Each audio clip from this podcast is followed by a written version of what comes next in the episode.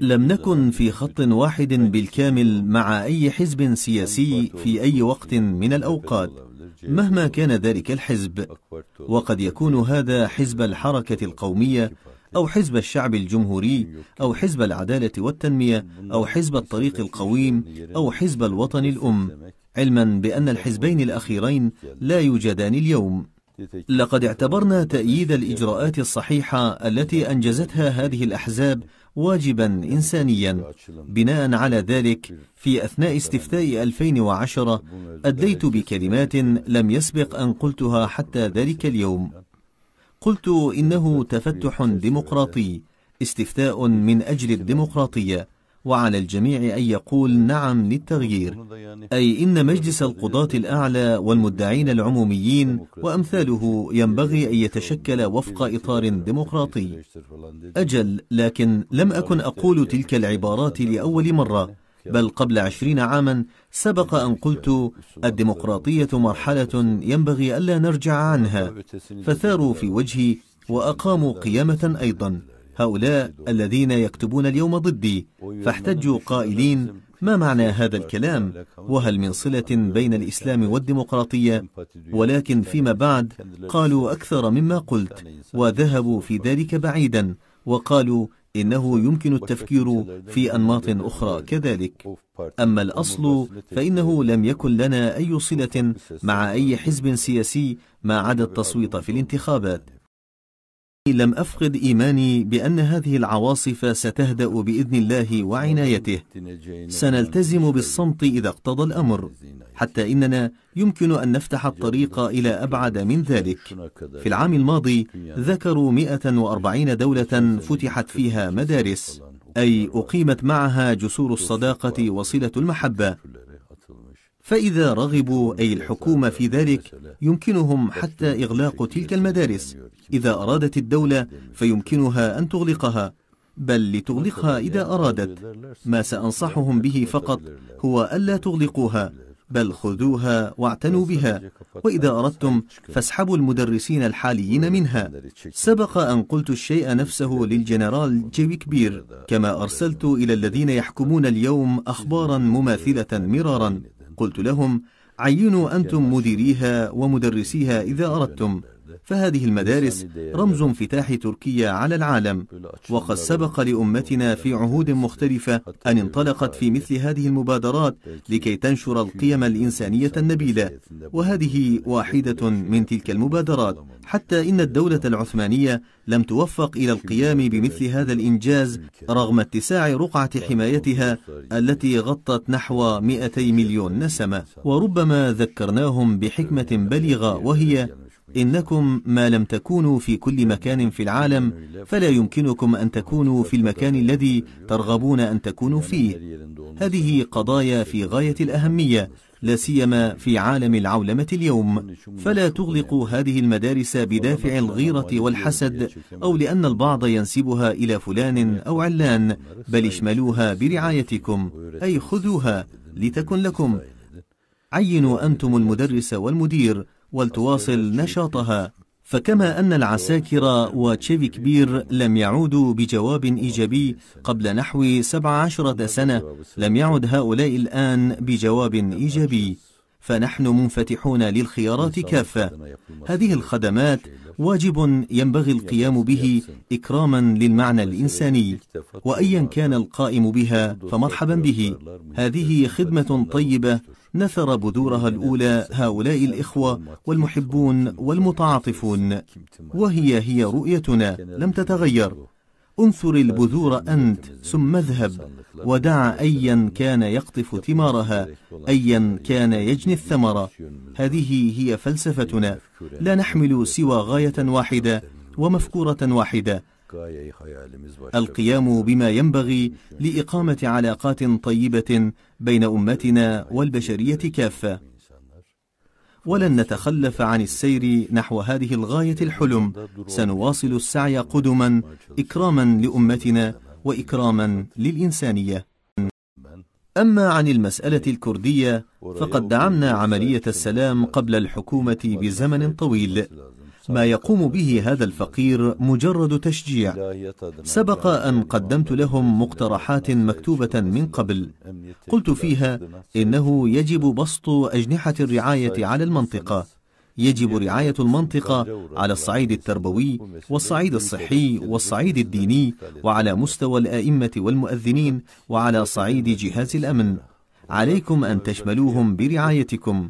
لأن الناس هناك تعرضوا لمظالم كثيرة. بادروا وإلا فسيضخمون المشكلات هناك ويورثونها الأجيال القادمة. ولكن للأسف لم يولي أي منهم الموضوع اهتماما.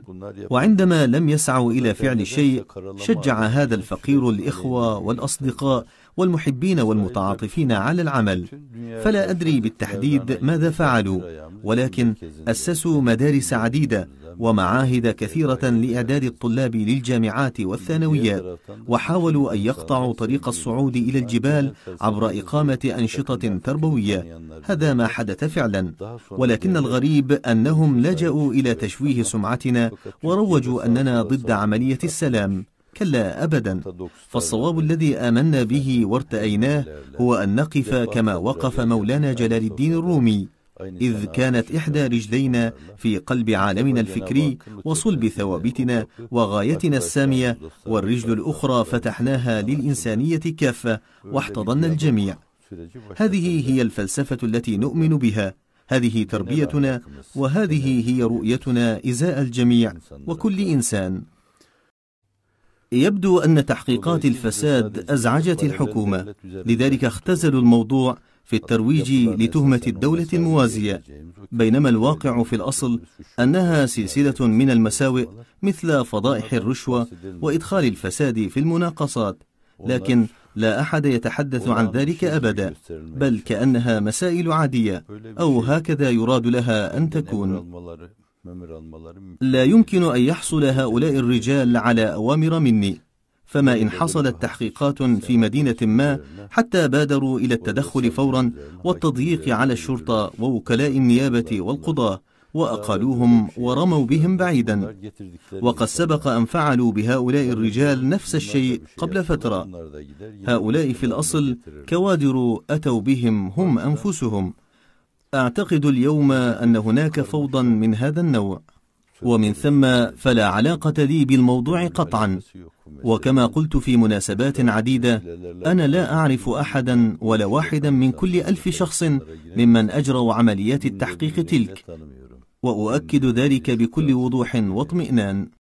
وسائل الإعلام تناقلت خبرا عن أنهم أي الحكومة كانوا على علم بالمسألة مسبقا.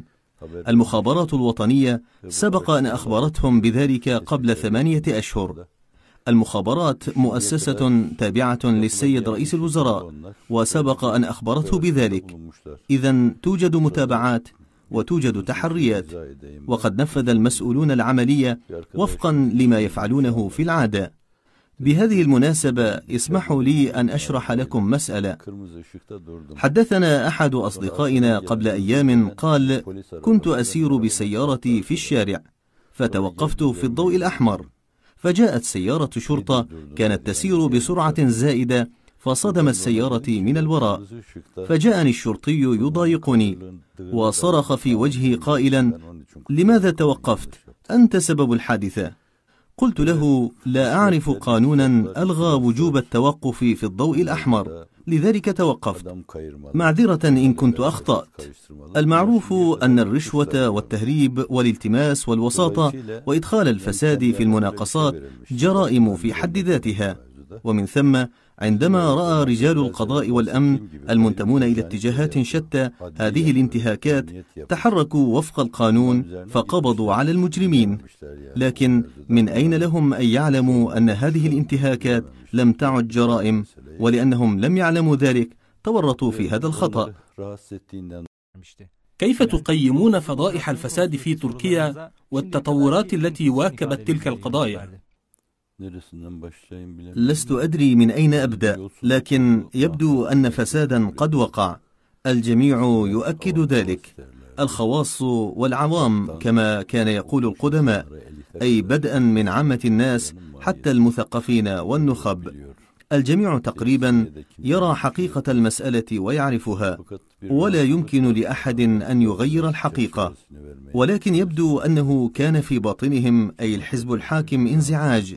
انزعاج من الجماعة فتذرعوا بفضائح الفساد للحسم في أمرها. ولكن كانت ضحية القضاة ووكلاء النيابة الذين أجروا هذه التحقيقات فدفعوا الثمن بأن شتتوا ذات اليمين وذات الشمال. هؤلاء الناس عندما يعودون إلى مواقعهم غالبا سيفصحون عن اتجاهاتهم وسيرى الجميع أن من بين هؤلاء القضاة ووكلاء النيابة والشرطة من هو قومي ومن هو من حزب الحركة القومية وأن بعضهم من القوميين العلمانيين. ولكن أرادوا أن يضخموا المسألة ويزيدوها غموضا فادعوا أن هؤلاء دولة بديلة أو دولة موازية تسربوا في بعض المواقع ونفذوا إلى بعض الأماكن بالكامل. وادعوا أن هؤلاء الذين شردوهم متجانسون فيما بينهم ويحملون نفس الأفكار ونفس العواطف. أعتقد أنهم انتهزوا هذه الفرصة واستغلوا هذه الفضائح للبت في أمر كانوا يخفونه في باطنهم من زمان فلجأوا إلى المبالغة والتضخيم وأرادوا أن يشحذوا قواعدهم الشعبية بمناورة حاسمة من هذا القبيل وبالأخص مع ظهور فرصة فريدة كهذه. ومن يدري لعلهم يشعرون بالندم يوما ويبكون على تصرفهم هذا ويعبرون عن ندمهم وأسفهم.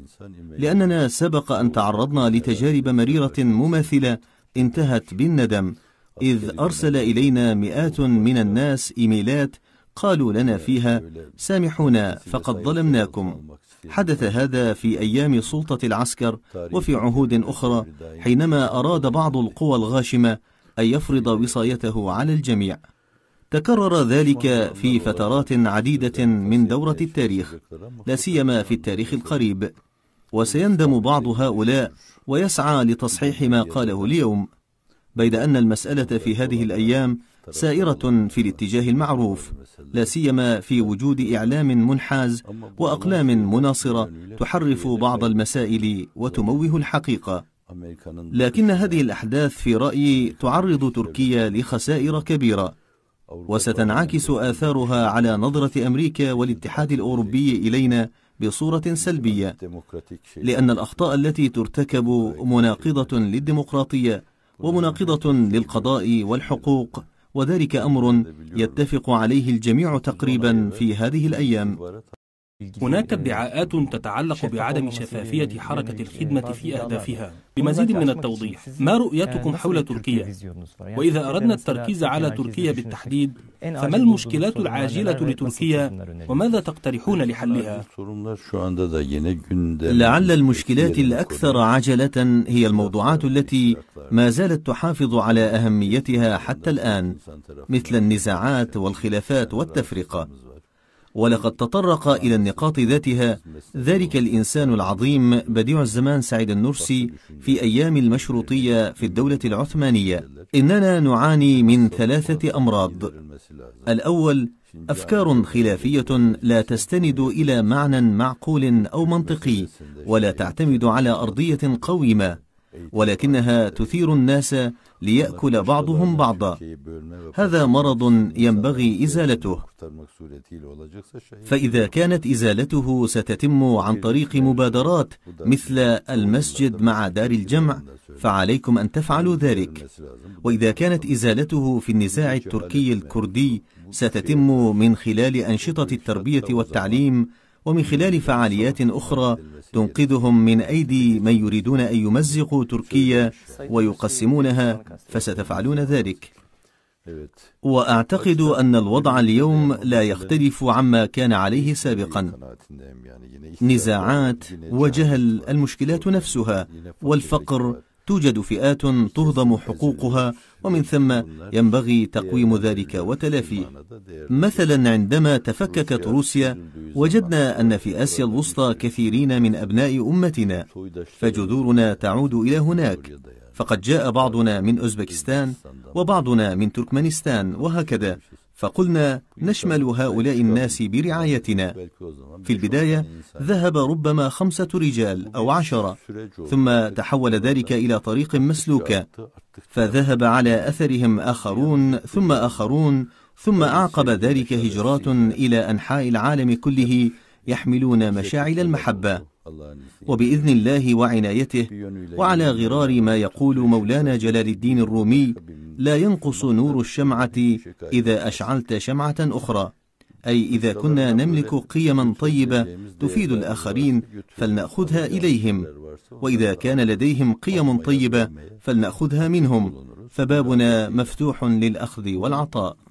فرحب بهذه الفكرة كثيرون ممن ينتمون إلى اتجاهات شتى. وجدوها معقولة ووجدوها منسجمة مع المنطق حتى إنه تطوع كثيرون وتقدموا بمقترحات باهرة عجيبة. بعضهم قال سأسهم ببناء جامعة. وبعضهم قال سأبني مدرسة. وهكذا سارت الأمور. هذه الخدمات واجب ينبغي القيام به إكراما للمعنى الإنساني وأيا كان القائم بها فمرحبا به. هذه خدمة طيبة نثر بذورها الأولى هؤلاء الإخوة والمحبون والمتعاطفون وهي هي رؤيتنا لم تتغير. انثر البذور أنت ثم اذهب. ودع أيا كان يقطف ثمارها أيا كان يجني الثمر. هذه هي فلسفتنا. لا نحمل سوى غاية واحدة ومفكورة واحدة. القيام بما ينبغي لإقامة علاقات طيبة بين أمتنا والبشرية كافة. ولن نتخلف عن السير نحو هذه الغاية الحلم. سنواصل السعي قدما إكراما لأمتنا وإكراما للإنسانية. فهذه المدارس رمز انفتاح تركيا على العالم وقد سبق لأمتنا في عهود مختلفة أن انطلقت في مثل هذه المبادرات لكي تنشر القيم الإنسانية النبيلة وهذه واحدة من تلك المبادرات. حتى إن الدولة العثمانية لم توفق إلى القيام بمثل هذا الإنجاز رغم اتساع رقعة حمايتها التي غطت نحو 200 مليون نسمة. وربما ذكرناهم بحكمة بليغة وهي إنكم ما لم تكونوا في كل مكان في العالم فلا يمكنكم أن تكونوا في المكان الذي ترغبون أن تكونوا فيه. هذه قضايا في غاية الأهمية لا سيما في عالم العولمة اليوم. فلا تغلقوا هذه المدارس بدافع الغيرة والحسد أو لأن البعض ينسبها إلى فلان أو علان بل اشملوها برعايتكم. تتحدثون عن حوار الأديان على مستوى العالم بينما في تركيا هوة واسعة بين السنة والعلويين. وأعتقد أن حديثكم عن مشروع الجامع مع دار الجمع يعود إلى سنة 1995 ولكن عندما نفذ المشروع عبر بعض العلويين عن مخاوفهم من التعرض لموجة قوية من ذوبان الهوية كيف يمكن أن تجيبوا عن مخاوف العلويين تلك؟ أعتقد أنه ليس كل العلويين يفكرون كذلك بل يبدي بعضهم تقديره لهذه المبادرة لا سيما بعض العلويين المعروفين في تركيا مثل البروفيسور عز الدين دوغان. لقد آمنا بأن هذه المبادرة مهمة جدا لتأسيس الوحدة والتآلف بيننا وبين إخواننا العلويين. وقد نكون مخطئين فالإنسان قد يخطئ في أي شيء لكن كثيرين رحبوا بالمشروع وأيدوا المبادرة. نعم تحدث البعض عن ذوبان الهوية. ولكن كان هؤلاء ممن لا يعرفون سيدنا عليا أصلا ويدعون في الغالب علويين بلا علي. أي إن سيدنا عليا حسب اعتقادهم بطل رمزي فقط. قد ثار على بعض الأمور لذلك يستحق التقدير والاحترام. أما موضوع كان علي مسلما وكانت أفكاره كذا وكذا فيقولون هذه قضايا لا تهمنا أصلا. المعارضون في الغالب كانوا من هذا النوع. أعتقد أنه سيأتي يوم يندم فيه هؤلاء كذلك على معارضتهم. لماذا؟ لأن مبادرة المسجد مع دار الجمع لم تنطلق لاستيعاب أحد أو محو هويته. ولكن الواقع أنه منذ سنوات لقن أهل السنة بعض المخاوف مثل سيأتي العلويون ويأكلونكم مثل آكل لحوم البشر. وكذلك قيل للعلويين سيأكلكم أهل السنة مثل آكل لحوم البشر. ولما مارست الدولة التركية عليهم بعض أعمال القمع في سنتي 1938 و 39 لا سيما في أحداث درسيم تسبب ذلك في جروح غائرة وأدى إلى تبني هؤلاء هذه الأقوال والأفكار الزائفة. في هذا المشروع من أراد أن يذهب إلى الجامع ليصلي فليفعل ومن أراد أن يذهب إلى دار الجمع ليقيم مراسم السماح يفعل كذلك وعندما يخرجون سيلتقون في مكان مشترك ويأكلون الطعام معا ويشربون الشاي ويجلسون معا فيرى الجميع أنهم لم يأكل بعضهم بعضا. إذا فالأكل المتبادل أصبح من المسلمات اللاشعورية بحيث يراه الناس في أحلامهم ويحلمون به في قيامهم وقعودهم. ما مدى صحة تلك المخاوف؟ الزمان سيرينا ذلك. فضلا عن أن مبادرة من هذا النوع أي المسجد مع دار الجمع قد تمت في تركيا قبل عشرين سنة والإعلام نشر ذلك. أي إن الموضوع ليس جديدا أو محدثا لكنه تحول إلى مادة إعلامية ولعل ذلك كان لصالح المشروع. ومن ثم يمكن إنشاء مشروع آخر مماثل له. فإذا كان هذا في أنقرة فيمكن التفكير في تنفيذه في إزمير وفي إسطنبول كذلك. وبالتأكيد سوف يفكر البعض في إقامته في أماكن يعيش فيها إخواننا العلويون بكثرة. وسوف تمنح لهم الإمكانيات التي منحت لمؤسسة الشؤون الدينية. أي سيأتي مشايخهم ويشرفون على العمل وتوضع لهم رواتب فيمارسون قيمهم وعاداتهم ويمثلونها هناك.